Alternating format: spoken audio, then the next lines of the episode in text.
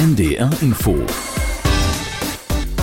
Intensivstation Ausgabe vom 15. Januar 2024 mit Axel Naumer und nachdem wir letzte Woche 15 Jahre Intensivstation gefeiert haben, geht's heute frisch und optimistisch ins neue Jahr. Die Menschheit steht nach Einschätzung von Wissenschaftlern und Risikoanalysten vor einer düsteren Zukunft. Aber erst nach unserer Sendung wieder mit dem satirischen Rückblick auf die vergangenen Tage bzw. auf die gerade begonnene Woche, genauer gesagt die Bauernproteste. Man hat von Anbeginn an versucht, unser berechtigtes Anliegen in die rechte Ecke zu drängen, damit unsere Anliegen zu delegitimisieren. Was aber gar nicht angemessen war, jedenfalls fast nicht, wenn man davon absieht, dass Galgen für die Ampelregierung von mehr als einem Traktor baumelten und es reichlich Pauschalkritik gab. Seid ihr da, um euren Frust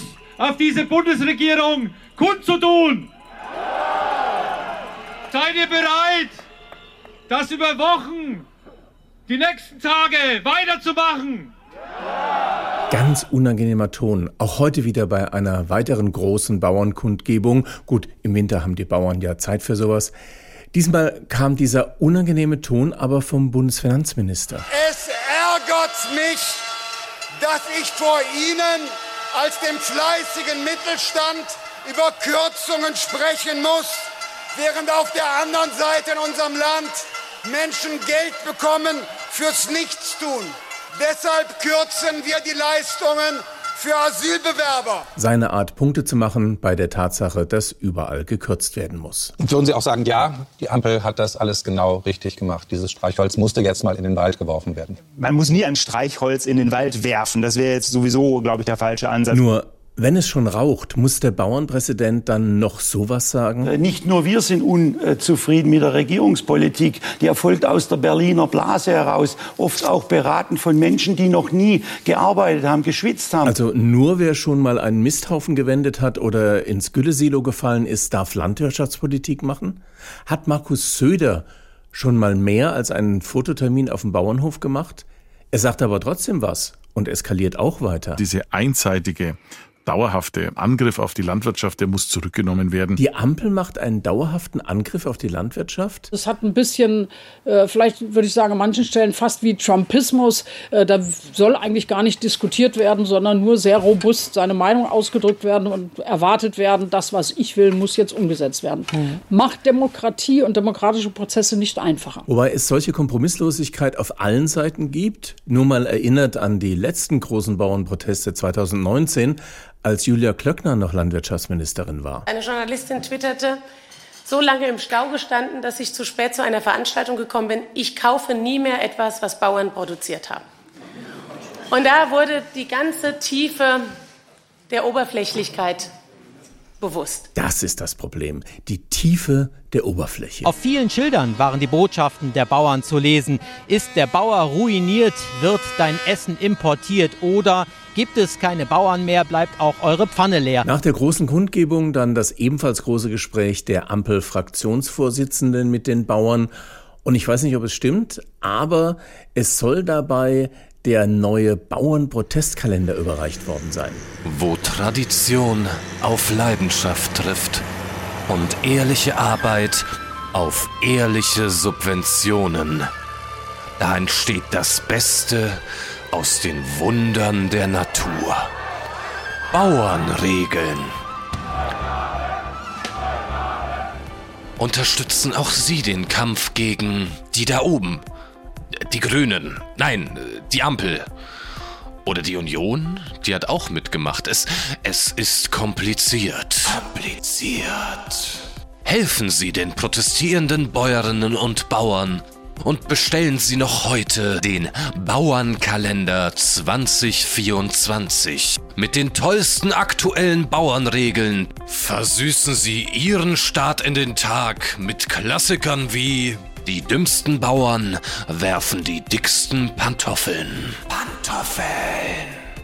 Januar kommt der Habeck von der Fähre, sterben Acker, Korn und Ehre. März streicht der Kanzler Subventionen fliegen Gülle Mistpatronen. Denken Sie da einfach mal in Ruhe drüber nach. November, wenn sich Bauern mit dir balgen, kommen Menschen an den Galgen. Galgen. Äh, das war natürlich nur ein Scherz. Ein Einzelfall. Ein paar Einzelfälle. Naja. Der Bauernkalender 2024. Jetzt auf Ihren Autobahnen. Aber nicht so wie die Klimakleber, sondern ganz, ähm, anders. Der Bundeskanzler hatte sich am Wochenende auch zu Wort gemeldet in der ihm eigenen Leidenschaft. Die Landwirtschaft ist wichtig für uns alle. Und Landwirte und ihre Familien müssen von ihrer harten Arbeit auch gut leben können. Ja, das sitzt. Hat die Bauern aber überraschenderweise nicht ganz beruhigt. Mein Eindruck ist, es geht gar nicht mehr nur um den Agrardiesel. Das ist eigentlich eine Metapher für viele der ungelösten Probleme. Trifft Minister Özdemir mit dem Wort Metapher wirklich den richtigen Ton? Selbstverständlich, denn 14 Prozent der Bauern haben studiert. Fast 37.000 sind also äh, Bachelorbauern. Mit anderen Worten. Es lässt sich leicht über die Bauern schimpfen und sagen, der Bauer stinkt, der Bauer ist doof und der Bauer ist dreckig, aber das sind wir nicht. Das ist gut zu wissen, denn auch andere bedrohte Berufsgruppen haben sich den Bauernprotesten angeschlossen. Sogar die Autotuning-Szene schließt sich den Demonstrationen an. Handwerker, Transportunternehmer, Baugewerbe, Gastgewerbe, der Bild entnimmt man auch Wutfischer. Wenigstens eine Branche boomt dadurch. So, Karl, dann hast du hier den Schlüssel. Danke. Das ist der Fendt da vorne neben dem äh, Mähdrescher. Wo geht das eigentlich hin heute? Ja, wir machen heute den Autobahnzubringer dicht. Da höre ich ja gleich bestimmt was im Radio. Bestimmt. Du siehst ja, was hier los ist. Ich muss mal weitermachen. Ja. So, und der nächste bitte. Guten Tag. Tag. Ich würde gerne einen Trecker ausleihen. Ja, was brauchen Sie genau? Ich kenne mich nicht aus. Ich bin kein Landwirt. Wie, was sind Sie denn? Niedergelassener Hausarzt. Und was wollen Sie dann mit einem Trecker? Wir möchten unseren Forderungen an die Regierung Nachdruck verleihen. Und dazu scheint ja ein Traktor das probate Mittel. Ja, soll mir egal sein, wogegen Sie den Trecker einsetzen. Denke ich auch. Aber ich sag Ihnen gleich, viel ist nicht mehr da. Ich habe hier noch Was? einen John Deere da vorne. Da ist alles drin. Klima, Sitzheizung, voll subventioniert. Ja, dann nehme ich den gerne. Gut, was hab... Ah, Sekunde. Protesttreckerverleih, Bauer to the People, was kann ich für Sie tun? Wer? Letzte Generation, ja, schon mal gehört. Was wollen Sie? Solartrecker? Nee, sowas haben wir nicht.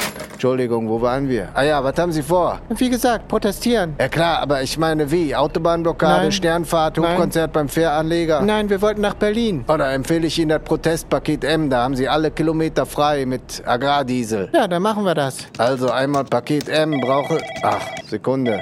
Power to the people, wer stört? Wieselski, so wie der GDL-Chef. Ach, Sie sind es. Was? Nein, Schienentrecker haben wir nicht. Wiederhören. So, zurück zu Ihnen. Äh, brauchen Sie noch Demo-Extras? Wie meinen? Ja, Schilder, Habeck-Puppe, Galgen, sowas. Was? Galgen vermieten Sie auch? Ja, die sind ja nicht echt, aber manche Kunden äh, wünschen das halt. Also machen wir jetzt bei Ihnen Entschuldigung, ich wollte nur kurz den Schlüssel hier abgeben von dem Trecker, den ich gestern geliehen habe. Ich habe den da vorne abgestellt, okay? Ist okay. Moment, wie sieht der denn aus? Der ist ja voller Schlamm. Wo waren Sie damit? Ja, auf meinem Feld. Wo denn sonst? Welcher Idiot fährt denn heute noch mit dem Trecker auf dem Feld?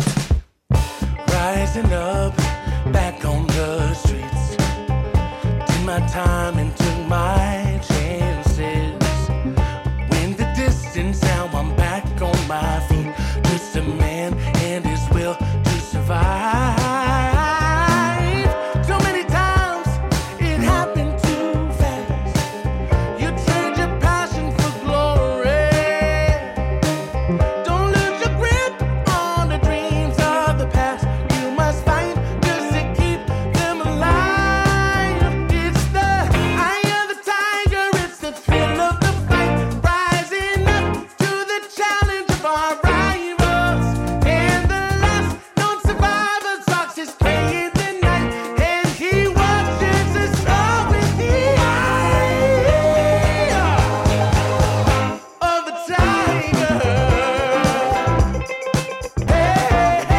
Der Streik der Lokführer ist erstmal zu Ende. Das wird die AfD freuen, denn sie braucht die Reichsbahn ja für die geplanten Deportationen.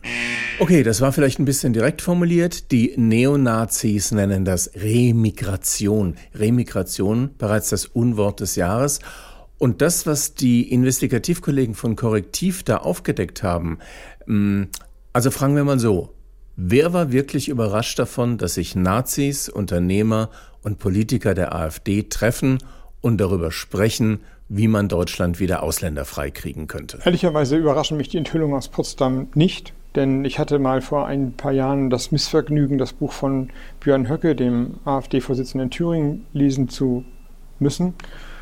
Und da steht das alles. Da stehen diese, diese Szenarien von einer ethnischen Reinheit durchdekliniert. Auch der Gewaltanwendung, die notwendig ist dafür. Das wird dort ausgesprochen. Und der Kabarettist Florian Schröder hat auf NDR Info erzählt, dass er eine der Schlüsselfiguren, nämlich Martin Sellner von der Identitären Bewegung, zu Recherchezwecken begleitet hat. Und der hat ihm alles ganz offen und freundlich erklärt, auch das mit den Deportationen, sodass Florian klar wurde, was das bedeutet. Wie wollen Sie Menschen, die in Deutschland leben, aus dem Land bekommen? Wollen Sie die freundlich bitten? Wollen Sie Millionen, die Sie nicht haben wollen, nett auffordern und sagen, bitte verlasst das Land? Wir haben hier Business Class für euch gebucht und die Lufthansa fliegt euch zurück und dann suchen wir euch eine schöne Wohnung da, wo ihr herkommt. Nein, es bedeutet Gewalt und Höcke hat das ja auch gesagt. Wohltemperierte Grausamkeit. Trotzdem ist jetzt die Aufregung groß. Bundesjustizminister Buschmann hatte naja, erstmal praktische Fragen. Und wenn ich es richtig verstanden habe, setzte das ja auch voraus,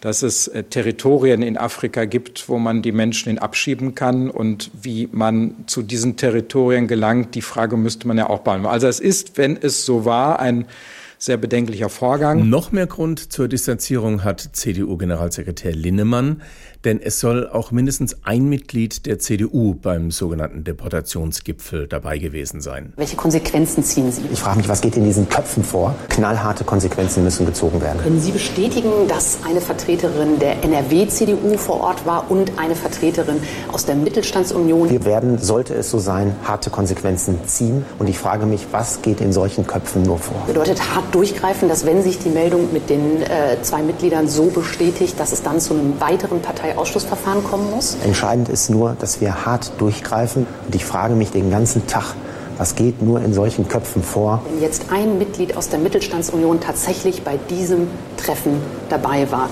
was bedeutet das? Dann werden wir harte Konsequenzen ziehen. Auch wenn da bei der Kollegin Mittelstandsunion tatsächlich eine Gliederung der CDU und Werteunion keine Gliederung der CDU, auch wenn da alles ein bisschen durcheinander geht, dieses Geheimtreffen ist auf jeden Fall ein Fall für den Brandmauerbeauftragten der Partei. Schaut bitte genau hin, wen ihr da möglicherweise wählt. Das ist eine Partei, die nur auf der Basis des Populismus Ressentiments schürt. Und davon bekommen Deutsche nicht einen Zahnarzttermin mehr. Von der AfD hat zum Beispiel Ulrich Siegmund teilgenommen, der AfD-Fraktionsvorsitzende in Sachsen-Anhalt. Ulrich Siegmund räumte über eine Anwaltskanzlei laut Korrektiv ein, an dem Treffen teilgenommen zu haben, allerdings als Privatperson. Ich vermute, bei den Nürnberger Prozessen hätte Hitler wahrscheinlich gesagt, er hat am Dritten Reich nur als Privatmann teilgenommen. Okay, okay, Vorsicht mit historischen Vergleichen. Höckes Helfer, Teil 1. Die schweigende Mehrheit. Im Herbst 2024 errang der spätere Bundes- und Reichskanzler Björn Höcke mit seiner Partei der AfD einen wichtigen Etappensieg. Bei den Landtagswahlen in Thüringen wurden sie stärkste Kraft. Der Aufstieg des ehemaligen Geschichtslehrers und Vaters von vier Kindern und seiner Partei hatte schon Jahre zuvor begonnen und begründete sich vor allem auf der Stimmungsmache gegen Flüchtlinge und Migranten. Holen wir uns unser Land zurück. Ich danke euch. Naja, ich selbst hatte ja bei uns im Ort noch nie einen Ausländer gesehen, geschweige denn mit einem gesprochen. Also musste ich mich da voll auf die Experten der AfD verlassen. Und die haben gesagt, dass die Migranten nur Probleme machen. Wofür die AfD und auch Höcke politisch standen, hätte eigentlich spätestens seit dem Frühjahr 2021 öffentlich bekannt sein müssen. Damals stufte der Verfassungsschutz den AfD-Landesverband Thüringen als gesichert rechtsextremistisch ein. Davon wusste ich nichts. Seit Corona habe ich mich aus Selbstschutz total von den Nachrichten ferngehalten. Ansonsten habe ich mich lieber mit meinen Freunden umgeben, also bei Facebook. Aber von denen hat mir keiner gesagt, wie rechts die AfD wirklich ist. Und so eilte die AfD von Umfrageerfolg zu Umfrageerfolg. Als Anfang 2024 Berichte enthüllten, dass auf einem Geheimtreffen, an dem auch AfD-Mitglieder teilgenommen haben, über Deportationspläne für Migranten gesprochen wurde, flammten erste Proteste gegen die AfD auf. Also ich fand das ja total gut ne, und wollte mich da auch unbedingt einbringen. Aber, ähm, aber wie? Also wahlweise haben die Bauern oder die Klimaaktivisten die Straße blockiert und die Lokführer haben auch ständig gestreikt. Und äh, wenn sie mal nicht gestreikt haben, ist auch keine Bahn gefahren, die mich zu irgendeiner Demo hätte bringen können. Und dann hatten wir ja auch noch diesen Schnee da im Januar. Also es war schwierig. Und so ebbte der Widerstand wieder ab und die AfD wurde bei der Bundestagswahl 2025 erstmals zweitstärkste Kraft. Ich habe immer gesagt, wenn die erstmal in Regierungsverantwortung sind, werden die Leute schon merken, dass die nichts können. Eineinhalb Jahre später, bei den vorgezogenen Wahlen 2027, errang die Partei von Anführer Björn Höcke die absolute Mehrheit. Es waren die letzten freien Wahlen für 25 Jahre. Das war Höckes Helfer Teil 1. In der nächsten Woche Teil 2. Die CDU-CSU. Jetzt kommt die neueste Recherche. Dieses Geheimtreffen rechter Kreise in Potsdam scheint nicht die erste Zusammenkunft dieser Art gewesen zu sein. Es gibt laut Recherchen des Spiegel und von Zeit Online auch das Düsseldorfer Forum, an dessen fünfter Auflage im Oktober 2021 auch AfD-Co-Chef Kropalla teilgenommen hat, woran er sich nicht erinnert. Es wurde dann zu weiteren jährlichen Treffen eingeladen, sodass das ausführlich aufgedeckte Deportationsgeheimtreffen in Potsdam möglicherweise schon das siebte Treffen dieses Netzwerks war. Und falls Sie sich fragen, warum die AfD nicht längst als verfassungsfeindlich verboten wird, kann man eine Partei politisch überhaupt noch verbieten, wenn sie einen so großen Rückhalt äh, in der Wählerschaft. Und insoweit glaube ich, dass sich diese Frage des Parteienverbots politisch gar nicht stellen wird. Too big to fail. Dann fangen wir also schon mal an, uns das kommende AfD Deutschland etwas plastischer vorzustellen. Hier in der Werkstatt des berühmten Miniaturwunderlandes in der Hamburger Speicherstadt glühen nicht nur die Lötkolben, sondern auch die Köpfe. Projektplaner Jonas Schulmeier hat von den Gründerbrüdern Braun einen neuen Auftrag erhalten, der ihm einiges Kopfzerbrechen macht. Herr Schulmeier, worum geht es dabei? Ja, also unser Mivula ist ja einerseits eine Fantasiewelt, aber es will ja auch andererseits die Realität möglichst genau nachbilden. Wenn man aber die politische Entwicklung in Deutschland verfolgt, dann muss man schon damit rechnen, dass sich die Realitäten in Zukunft stark verändern. Und dem müssen wir vorausschauend Rechnung tragen. Was meinen Sie damit konkret? Also mal ganz einfach gesagt, wenn tatsächlich irgendwann die AfD mit ihren Ideen an die Macht kommt, dann wird zum Beispiel Hamburg nicht mehr so aussehen wie jetzt. Naja, bis dahin ist ja hoffentlich noch lang hin. Also, wenn überhaupt. Das sagen Sie so, aber von der Planung bis zur tatsächlichen Umsetzung eines neuen Bauabschnitts vergehen nicht nur Monate, sondern manchmal Jahre. Also müssen wir jetzt schon mit den entsprechenden Maßnahmen anfangen. Können Sie da mal ein paar praktische Beispiele geben? Sicher. Nehmen Sie nur mal diese wunderbare Hamburger Straßenszene. Das hier ist eine Shisha-Bar, daneben eine Dönerbude und unter den Fußgängern finden sich People of Color und einige Passantinnen tragen Kopftücher. Wenn sich die Pläne zur Remigration durchsetzen, dann muss das alles weg. Da liegt ein schönes Stück Arbeit vor uns. Also äh, nicht schön im Sinne von schön, sondern im Sinne von äh, ganz schön viel. Eine, die sich dieser Arbeit stellen muss, ist die Figurenmalerin Britta Lummel. Sagen Sie mal, Frau Lummel, alleine im Volksparkstadion sitzen ja tausende Figuren. Müssen Sie da jetzt alle, die irgendwie, ich sage mal, nicht biodeutsch aussehen, umpinseln? Nein, nein, nicht alle. Zu dem neuen Bauabschnitt gehören ja auch das Abschiebelager am Flughafen und die Migrantentransporte vom Bahnhof aus. Da kann ich die Figuren also einfach umsetzen. Und dafür kommen dann neue Figuren auf die Tribünen im Stadion? Ehrlich gesagt, nein. Wenn wir uns tatsächlich von allen Mitbürgern mit Migrationshintergrund trennen, dann ist der Fußball in Deutschland eh am Ende. Hm, da kann ich das Stadion auch gleich dicht machen. Das sind ja nicht so schöne Aussichten. Aber vielleicht haben wir doch Glück und dieser dramatische Umbau bleibt uns allen. Äh, wer hatte hier die 5000 Traktoren, Mähdrescher und Lastwagen bestellt? Nicht unsere Baustelle. Die kommen direkt auf die Platte vors Rathaus. Aktueller geht es kaum. Und mit diesen interessanten Eindrücken gebe ich aus dem Miniaturwunderland zurück in die Intensivstation. That was great. Do, do we want to get one last one? Two, one, two,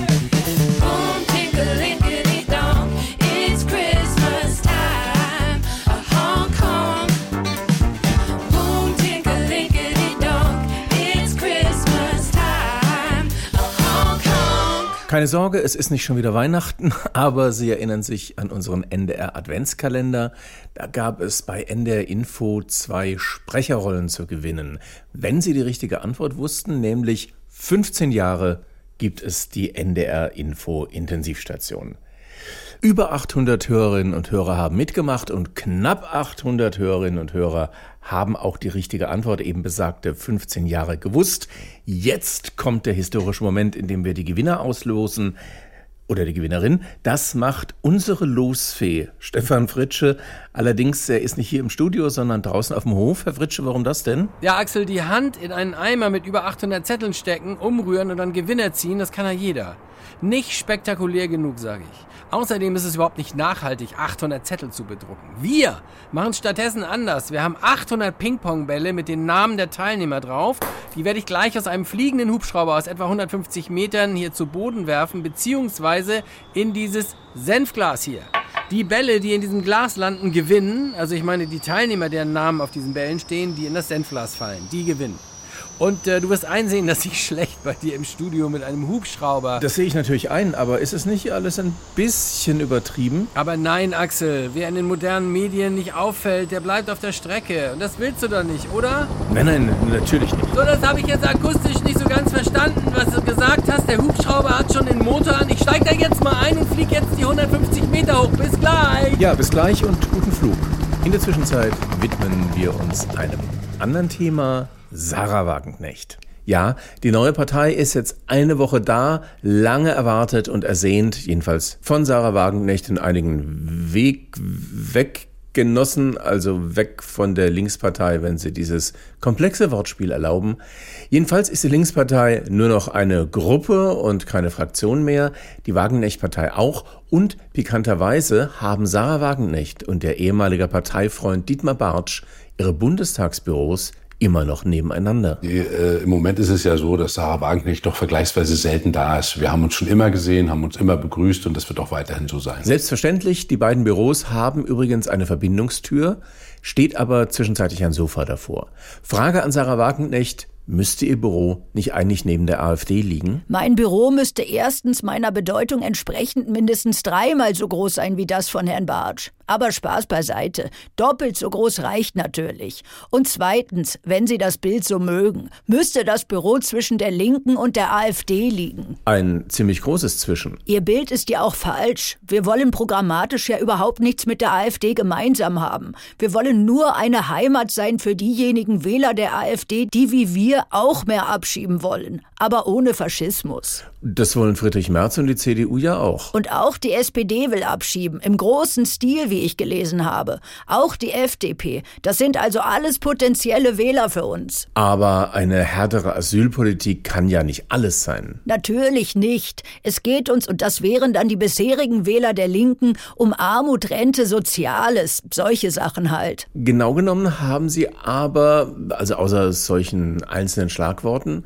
haben Sie noch kein ausbuchstabiertes Parteiprogramm. Das ist ja alles sehr kompliziert und wahnsinnig anstrengend. Also gar nicht so richtig was für mich. Deshalb gehen wir langsam und Schritt für Schritt. Wir haben jetzt zunächst die Partei gegründet und so gewinnen wir im Juni erstmal die Europawahl. Ohne Programm. Die Leute wählen uns ja auch so. Die Wählenden wollen ganz frei irgendwas in mich reinprojizieren. Ein Wahlprogramm kann da schnell als störend empfunden werden. Im Übrigen, das Wahlprogramm der CDU war ja auch viele Jahre lang einfach nur Frau Merkel. Und nun sehen Sie, wie schwierig es für die Partei ist, ein neues Grundsatzprogramm zu schreiben. Natürlich würden wir das nicht mit solchen Begabungen wie Carsten Linnemann machen. Aber wenn ich sehe, welche Zustimmungswerte beispielsweise der neue dänische König hat. Die Proklamation am Sonntag mit echten Tränen in den Augen, Küsschen auf dem Balkon, sehr sympathisch. Ja, aber eben völlig ohne Programm. Es genügt eben manchmal auf Emotionen zu setzen. Für das Neue, Interessante, andere. Und in diesem Sinne können Wählende zunächst einmal fühlen, wofür wir stehen. Für Sarah Wagenknecht. Ich bin zuversichtlich, dass dieses Modell eine ganze Weile funktionieren wird. You're the kind of person you meet at certain dismal, dull affairs. Center of a crowd, talking much too loud, running up and down the stairs. Well, it seems to me that you have seen too much in too few years. And though you've tried, you just can't hide. Your eyes are edged with tears. You better stop and look around. Here it comes, here it comes, here it comes, here it comes. Here comes your 19th nervous breakdown. Oh, who's to blame? That girl's just insane. Well, nothing I do don't seem to work. It only seems to make matters worse. Oh, please.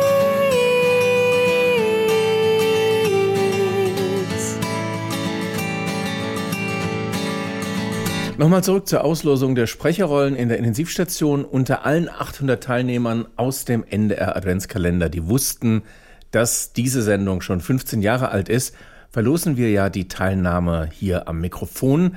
Mein Kollege Stefan Fritsche hat sich für diese Auslosung etwas Spektakuläres ausgedacht. Aus einem Hubschrauber hat er aus 150 Metern Höhe Tischtennisbälle äh, abgeworfen. Und die, die in einem leeren Senfglas gelandet sind, die haben gewonnen. Herr Fritsche, wie viele waren das? Ja, das waren, also das war, das war also ähm, keiner. Aha. Ja, durch die Rotorblätter des Hubschraubers sind die Bälle überall hingeflogen, nur nicht in dieses leere Senfglas. Ja. Hm, und jetzt? Haben wir 800 Zettel ausgedruckt und gelost. Die Gewinner sind Dagmar Klintwort aus Hamburg und Lutz Müller aus Seelze. Wir melden uns bei Ihnen und herzlichen Glückwunsch. Von mir natürlich auch. Die Idee mit dem Hubschrauber war vielleicht doch ein bisschen abgehoben in diesen Zeiten.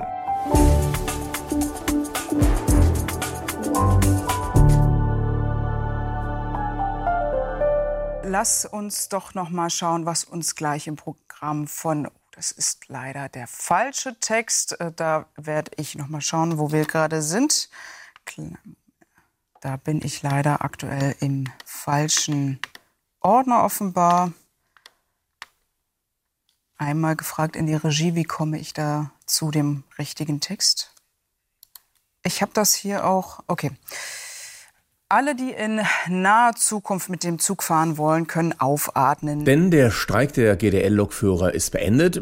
Erstmal, womöglich kommt bald ein neuer, denn Sie wissen, dass die GDL vor Gericht gewonnen hat und streiken darf, auch wenn das Urteil erst sehr spät am Vorabend des Streikbeginns ergangen ist. Ja, wir hätten Grund zum Feiern, aber wir kommen nicht dazu, denn der letzte Zug ist abgefahren und wir müssen uns jetzt überlegen, wie wir nach Berlin kommen. Was will die GDL? Keine Schlichtung, sagt der Vorsitzende. Ansonsten mehr Geld für die Lokführer, dafür aber weniger Arbeitszeit. Gut, mehr Geld, weniger Arbeit, wer will das nicht, hat konkret aber mit unattraktiver Schichtarbeit zu tun. Soweit ist es bekannt. Der Staatsbetrieb Bahn hat diesen Dauerkonflikt auch verschuldet, weil über die Jahrzehnte immer mehr Lokführerstellen abgebaut worden waren. Jetzt ist es absolute Mangelware. Und wenn GDL-Chef Weselski nach seiner baldigen Pensionierung die Lokführer auch noch in eine Art Leiharbeitsfirma lockt, die der Bahn dann Personal ausleiht, dann, ja, man spürt es förmlich, so oder so muss die Bahn nun dringend neue Lokführer finden und die Kampagne ist heute auch angelaufen. Du liebst die Umwelt, Bewegung, Verantwortung, Tempo und magst es jeden Tag woanders zu sein? Du siehst dich definitiv nicht hinterm Schreibtisch? Du willst aktiv beim Umweltschutz dabei sein? Du liebst es, mit 230 Sachen durchs Land zu schweben? Und du weißt, dass die Zukunft an deinem Schaltknüppel hängt? Dann komm ins Team und werde in zwölf Monaten High-Tech On-Track Mobility Executive, formerly known as Lokführer. Ohne dich geht nichts, weder regional noch national. Erlebe dieses erhabene Gefühl, wenn sich hunderte Menschen am Bahnsteig freuen, dass du kommst. Als HTTME bist du ein absoluter Sympathieträger. Nichts kann dich aufhalten. Du bist der Engel der modernen Mobilität, der Heils- und Zubringer, der ICE Impresario. Sag mal, ist das nicht ein bisschen dicke? Du redest über einen Lokomotivführer. Ich rede über einen HTTME. Lokführerin war gestern. Heute ist er sie viel mehr, weil auch die Lokomotive heute viel mehr ist als eine Lokomotive. Der High-Tech On-Track Mobility Executive. Kein Job wie jeder andere. Und das schon in zwölf Monaten. Und wer weiß, vielleicht wirst du irgendwann als Krönung deiner Karriere auch mal GDL-Chef oder Chefin. Dann liegt dir das ganze Land zu Füßen. Sag mal, geht's nicht noch eine Nummer kleiner? Hör nicht auf die kleinlichen Kritiker. Bewirb dich jetzt. Die Zukunft bist du.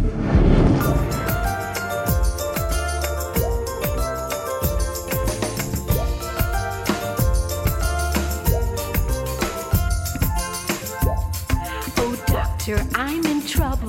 Well, goodness gracious me. For every time a certain man is standing next to me, a flush comes to my face and my pulse begins to race. It goes boom, boody, boom, boody, boom, boody, boom, boody, boom, boody, boom, boody, boom, boom, boom, boom, boody, boom, boody, boom, boody, boom. Goodness gracious. How audacious. Goodness gracious. How flirtatious. Goodness gracious, George. It is me. It is you. Oh, I'm sorry. It is us. Ah. Bundesgesundheitsminister Karl Lauterbach ist ein medizinisch-biologisches Wunder, denn er hat 15 Arme, wenn man sieht, was er alles gleichzeitig anpackt. Krankenhausreform, Praxisreform, Entbudgetierung, Entbürokratisierung, Digitalisierung. Ich finde, er könnte noch private und gesetzliche Krankenversicherung zusammenlegen. Also nicht, dass er mal ein Wochenende frei hat. In der Zwischenzeit legt sich Lauterbach mit der Globuli-Industrie an, denn die Krankenkassen sollen Homöopathie nicht mehr bezahlen. Homöopathie hat mit Verdünnung zu tun, mit klitzekleinen Kügelchen. Zu den erwarteten Einsparungen für die Kassen passt das ganz gut. 10 oder auch 20 Millionen Euro pro Jahr sind in dem milliardenschweren Arzneikostenbudget der Deutschen geradezu Kügelchen klein. Alle regen sich auf, nur der Minister nicht. Nebenbei, äh, gegen Aufregung empfiehlt die Homöopathie Ruhe, frische Luft und Eisenhut-Globuli. Ja, liebe Vertreter des Zentralverbands des Zusammenschlusses der homöopathischen und Homöopathie aufgeschlossenen Ärztinnen und Ärzte, liebe Homöopathinnen und Homöopathen. Ja, nun. Ja, äh, gut, dass Sie hier sind, Herr Lauterbach. Sie haben äh, Homöopathie von der Liste der erstattungsfähigen Leistungen gestrichen. Äh, warum? Erstens mal soll ja jeder also der eigenen Fasson nach glücklich werden. Oder auch wie in meinem Fall unglücklich. Zweitens einmal ist die Erwartung, eine nicht wissenschaftsbasierte Behandlungsmethode durch die Solidargemeinschaft finanzierbar halten zu wollen. Ja nun. Können Sie das mal verständlich sagen? Gut, also diese Kügelchen sind also ausgemachter Kokolores. Ja, aber Sie verbieten doch auch keine Hausmittel. Also wenn ich als Kind Ohrenschmerzen hatte, dann hat also meine Oma mich gezwungen, mit dem Kopf auf einem Speckpfannekuchen zu schlafen. Davon bin ich bis heute traumatisiert.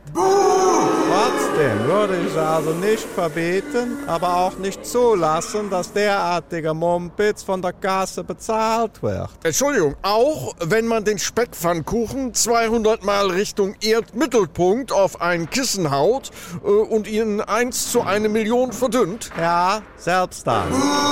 Aber hunderttausende Menschen in Deutschland vertrauen auf die Homöopathie. Ja nun, auf uns als Regierung vertrauen ja also auch Hunderttausende.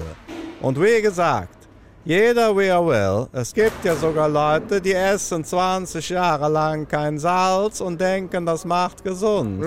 Ja gut, aber kein Salz äh, kostet ja auch kein Geld. Während in der Homöopathie ja kein Wirkstoff sehr viel kostet. Ähm, Herr Lauterbach, die Homöopathie beruht ja auf dem Prinzip, dass ein Wirkstoff desto wirksamer wird, je mehr man ihn verdünnt. Gibt es einen wissenschaftlichen Beweis dafür, dass dieses Prinzip nicht funktioniert? Ja, den gibt es. Wir als Regierungskoalition sind bereits seit Jahren mit einer Langzeitstudie beschäftigt, mit einem klaren Ergebnis. Wir verwässern den Koalitionsvertrag jeden Tag ein bisschen mehr und er wirkt immer noch nicht. Herr Lauterbach, wir danken für dieses Gespräch. Und die Cannabisfreigabe hat Lauterbach ja auch noch angepackt. Ein lang debattiertes Thema. Wir müssen die Menschen durch den Winter bringen, indem wir jetzt die Graspreise deckeln. Sagen die Grünen und Johannes Vogel von der FDP mahnte an. Besitzgrenzen müssten, wenn überhaupt, so geschaffen sein, dass sie ausreichend hoch seien, sagte Vogel dem Tagesspiegel am Sonntag. Man reguliere auch nicht, wie viele Flaschen Wein jemand zu Hause haben dürfe. Und damit sind wir bei einem wichtigen Punkt. Für Autofahrer gilt ja eine strenge Promillegrenze mit Atemkontrolle und Blasröhrchen. Jetzt wird es auch eine Cannabisgrenze geben müssen, aber wie wird die denn vor Ort kontrolliert? Guten Tag, allgemeine Verkehrskontrolle, Führerschein und Fahrzeugpapiere bitte. Natürlich. Hier, bitte. Ah ja, alles in Ordnung, Herr Müller. Haben Sie Alkohol oder Drogen konsumiert? Ein Glas Wein. Auf der Feier von Tante Gisela. Aber nur eins. Wirklich. Na, das will ich Ihnen mal glauben. Und Drogen nicht? Nein, nein, niemals. Mhm. Wo kommen Sie her? Aus Berlin. Das reicht für einen Anfangsverdacht. Sind Sie mit einem Drogentest einverstanden? Ähm, muss ich? Wir können Sie auch mit auf die Wache nehmen und Blut abnehmen. Ich hab's nicht so mit Nadeln. Gut für Sie. Dann testen wir nur Cannabis. Jetzt? Hier? Keine Sorge, die neue Methode ist absolut schmerzfrei.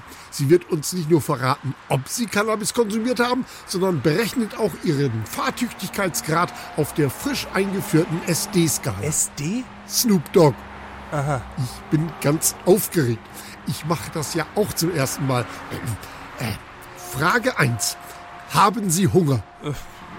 Ich könnte eine Kleinigkeit vertragen. Verdacht auf Fressflash. Okay. Jetzt das hier. Aua! Was machen Sie denn da? Sie leuchten mir direkt ins Auge. Ah. Gleich vorbei. Ich vergleiche nur schnell mit der neuen TÜV-zertifizierten Referenzkarte Typ 420. Das sieht aus wie eine Musterfahne aus dem Baumarkt. Pappalapapp. Würden Sie sagen, die Adern in Ihren Augen sind eher Purpur, Rubin oder Zinnoberrot? Woher soll ich denn das wissen? Ich sag mal Zinnober, das mag ich besonders. Schön. Und jetzt?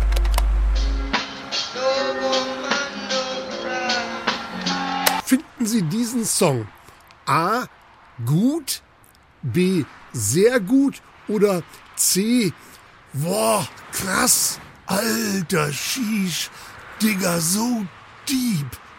Ich, ist das Ihr...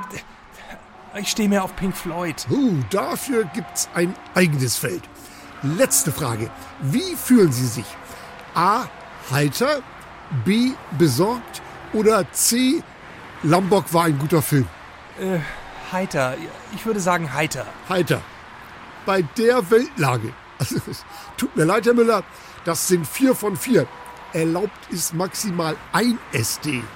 Was, was passiert jetzt mit mir? Wen rufen Sie da an? Den Pizzadienst. Sie kommen in die Ausnüchterungszelle.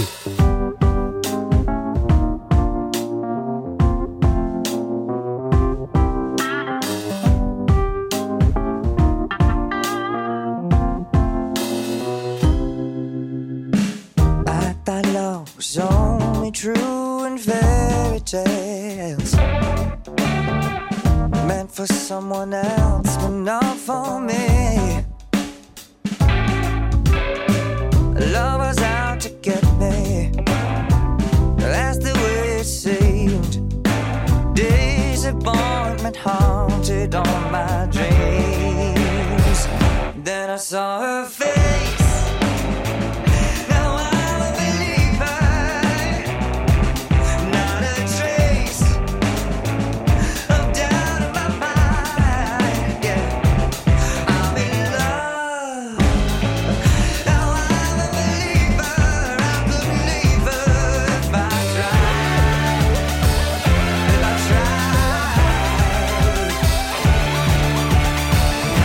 Die CES ist die wichtigste Elektronik-Consumer-Messe der Welt.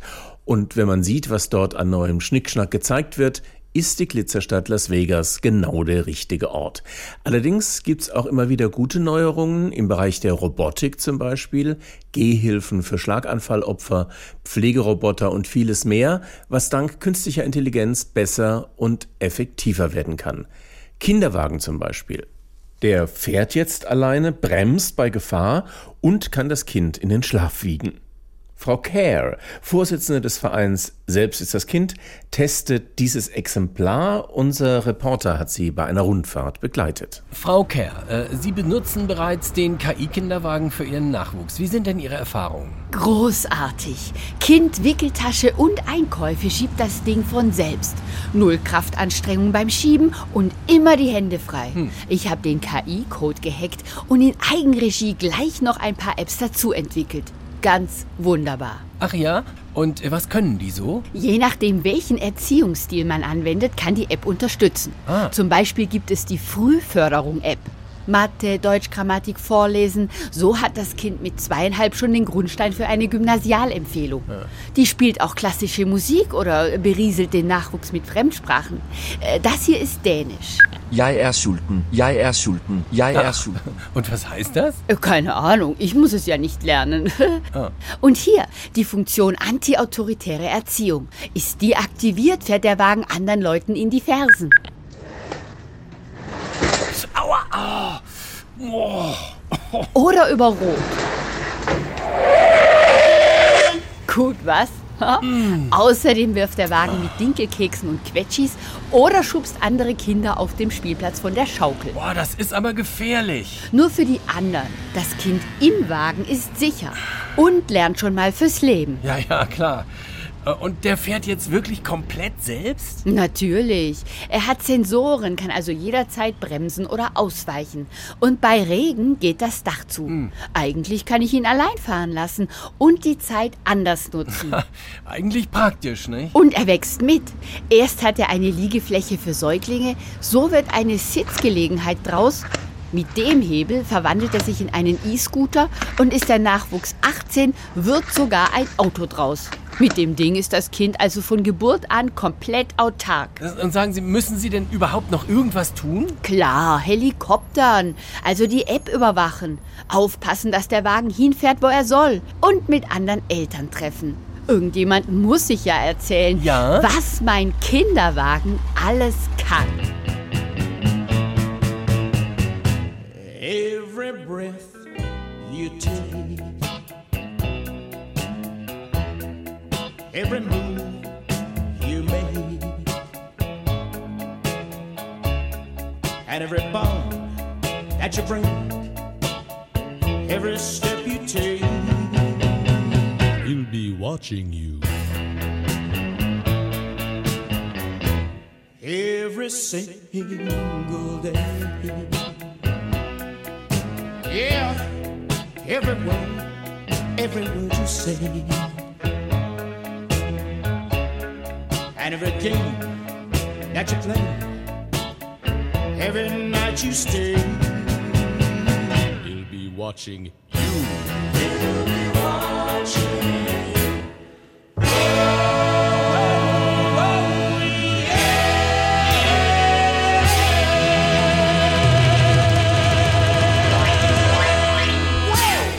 Erkenntnisse aus der Welt der Paläontologie. Kurz gefasst, was sagen uns Tier- und Pflanzenreste in uralten Gesteinen, möglichst mit Erkenntnissen für heute? Jetzt wissen wir zum Beispiel, wie es dem Gigantopithecus ergangen ist, dem größten Menschenaffen, der vor 200.000 Jahren gelebt hat und dann, Obacht, aktuelle Menschheit, ausgestorben ist. Die Forschenden halten es für wahrscheinlich, dass das Leben von Gigantopithecus damals viele Annehmlichkeiten bietet. Jeden Tag unbegrenzte Mengen an frischem Obst und Gemüse, gemütliche Behausungen aus Baumstämmen und Buschwerk, darin bequeme Nester aus Bananenblättern.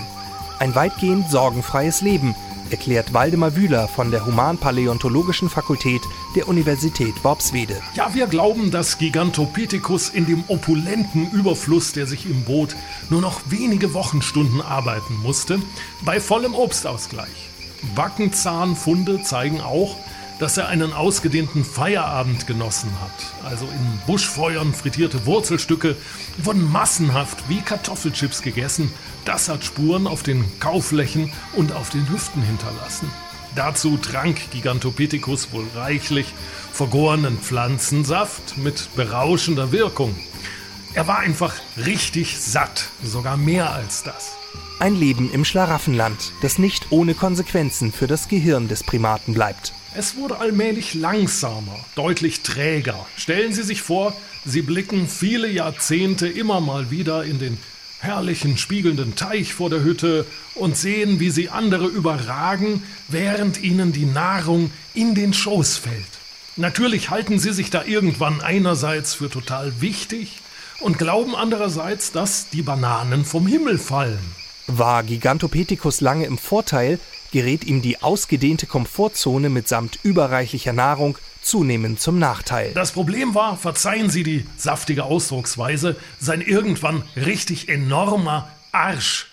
Wenn Sie sich diesen Beckenknochen mal ansehen, diesen Arsch noch anzuheben, ist natürlich irrsinnig anstrengend. So anstrengend, dass Gigantopithecus auf Veränderungen kaum noch reagieren kann. Veränderungen der Umwelt, Angriffe unangenehm aggressiver Nahrungskonkurrenten, ungesunder Größenwahn des ein oder anderen seltsam brutalen Mitprimaten. Ja, hier auf der Karte rechts von seinem Habitat gab es auch zunehmende Vulkanausbrüche. Gigantopithecus hätte sich zweifellos erheben müssen, um so weiterzuleben wie gewohnt. Aber er hat diesen enormen Arsch einfach nicht mehr hochbekommen. Wie festgetackert saß er in seinen Bananenblättern und konnte nicht begreifen, dass er wieder selbst aktiv werden muss, um sein schönes Leben zu behalten, den Herausforderungen die Stirn bieten. Aber sein Arsch war schwer wie ein Amboss. Und so stirbt Gigantopithecus allmählich aus. Die Welt um ihn herum wandelt sich auf fatale Weise, aber der bräsige Primat mit dem unfassbar fetten Arsch sitzt in seiner Hütte, blickt ab und zu heraus und grunzt nur schulterzuckend. Als ihm irgendwann keine Bananen mehr in den Schoß fallen, sondern nur noch brennende Lavabrocken, ist es zu spät. Daylights, sunsets, in midnights, cups of coffee, in inches, in miles, in laughter and stride. 525,600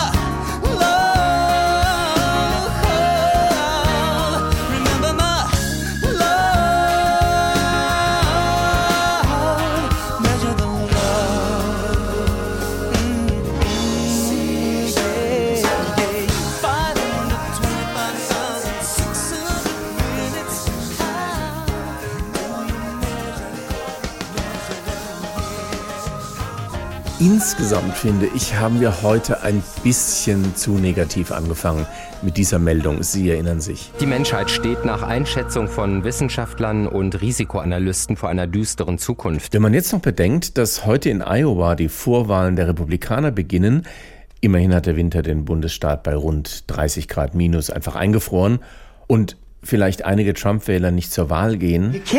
Ihr könnt nicht zu Hause bleiben, selbst wenn ihr todkrank seid. Selbst wenn du wählst und dann stirbst, ist es das wert. Donald Trump. Und damit ist das Stichwort gefallen. 2024 wird nicht so schlimm wie vorhin behauptet. Es wird schlimmer. Manche stehen da ja drauf. 0900 2024 2024. Ätzend, dass du anrufst. Was kann ich gegen dich tun? Ja, ich hasse dich auch. Also, die letzten Jahre, ja, die waren ja so richtig schön beschissen. Na, was du nicht sagst, du Klugscheißer. Ja, und für 2024, da sieht's ja auch eher richtig schön kacke aus. Ja, kommt da noch eine Frage oder? Ja, also, mir fehlt so ein bisschen der Kick, ja? Wenn immer alles so geil kacke ist, dann, dann stumpft man halt ab. Kannst du mir da helfen? Na klar doch. Dann lehn dich mal zurück und mach's dir gemütlich. Ja. Was macht dich denn so richtig an? Äh, Weltpolitik. Ah, dachte ich mir. Okay.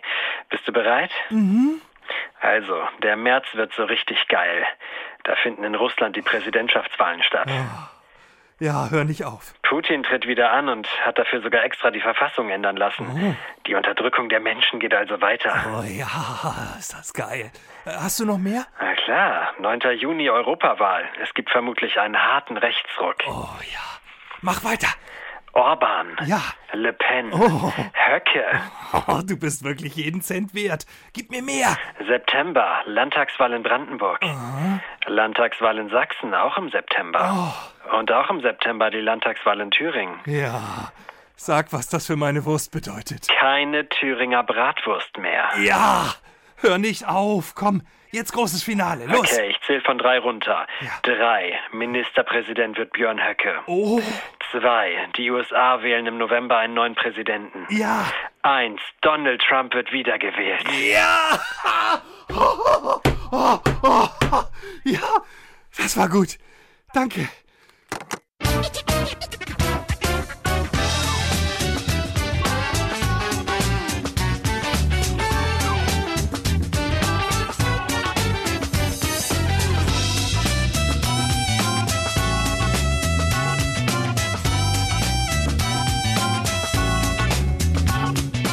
Mit passender Laune entlassen wir Sie in diesen 15. Januar 2024, dem Blue Monday, dem traurigsten Tag des Jahres. Das ist immer der dritte Montag im Januar, den der britische Psychologe Cliff Arnell berechnet hat, aus einer etwas eigentümlichen Formel aus Wetter, Weihnachten vorbei, uneingehaltenen guten Vorsätzen, Schulden, Januargehalt und anderem hochwissenschaftlichem Geklinge. Naja, Hauptsache schlechte Laune, denn das war die Intensivstation, das NDR Info Satire Magazin von und mit Richard Berkowski, Stephanie Ray, Hartmut Grave, Peter Stein, Uli Winters, Florian Neumeier, Marco Grün, Stefan Fritsche und Antonia von Normatowski als Sarah Wagenknecht. Am Mikrofon war Axel Naumann.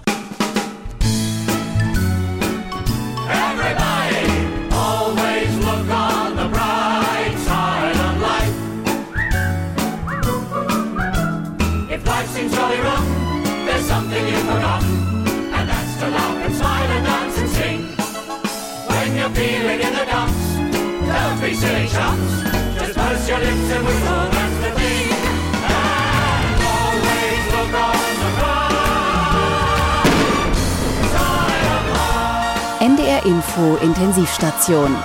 Die Radiosatire.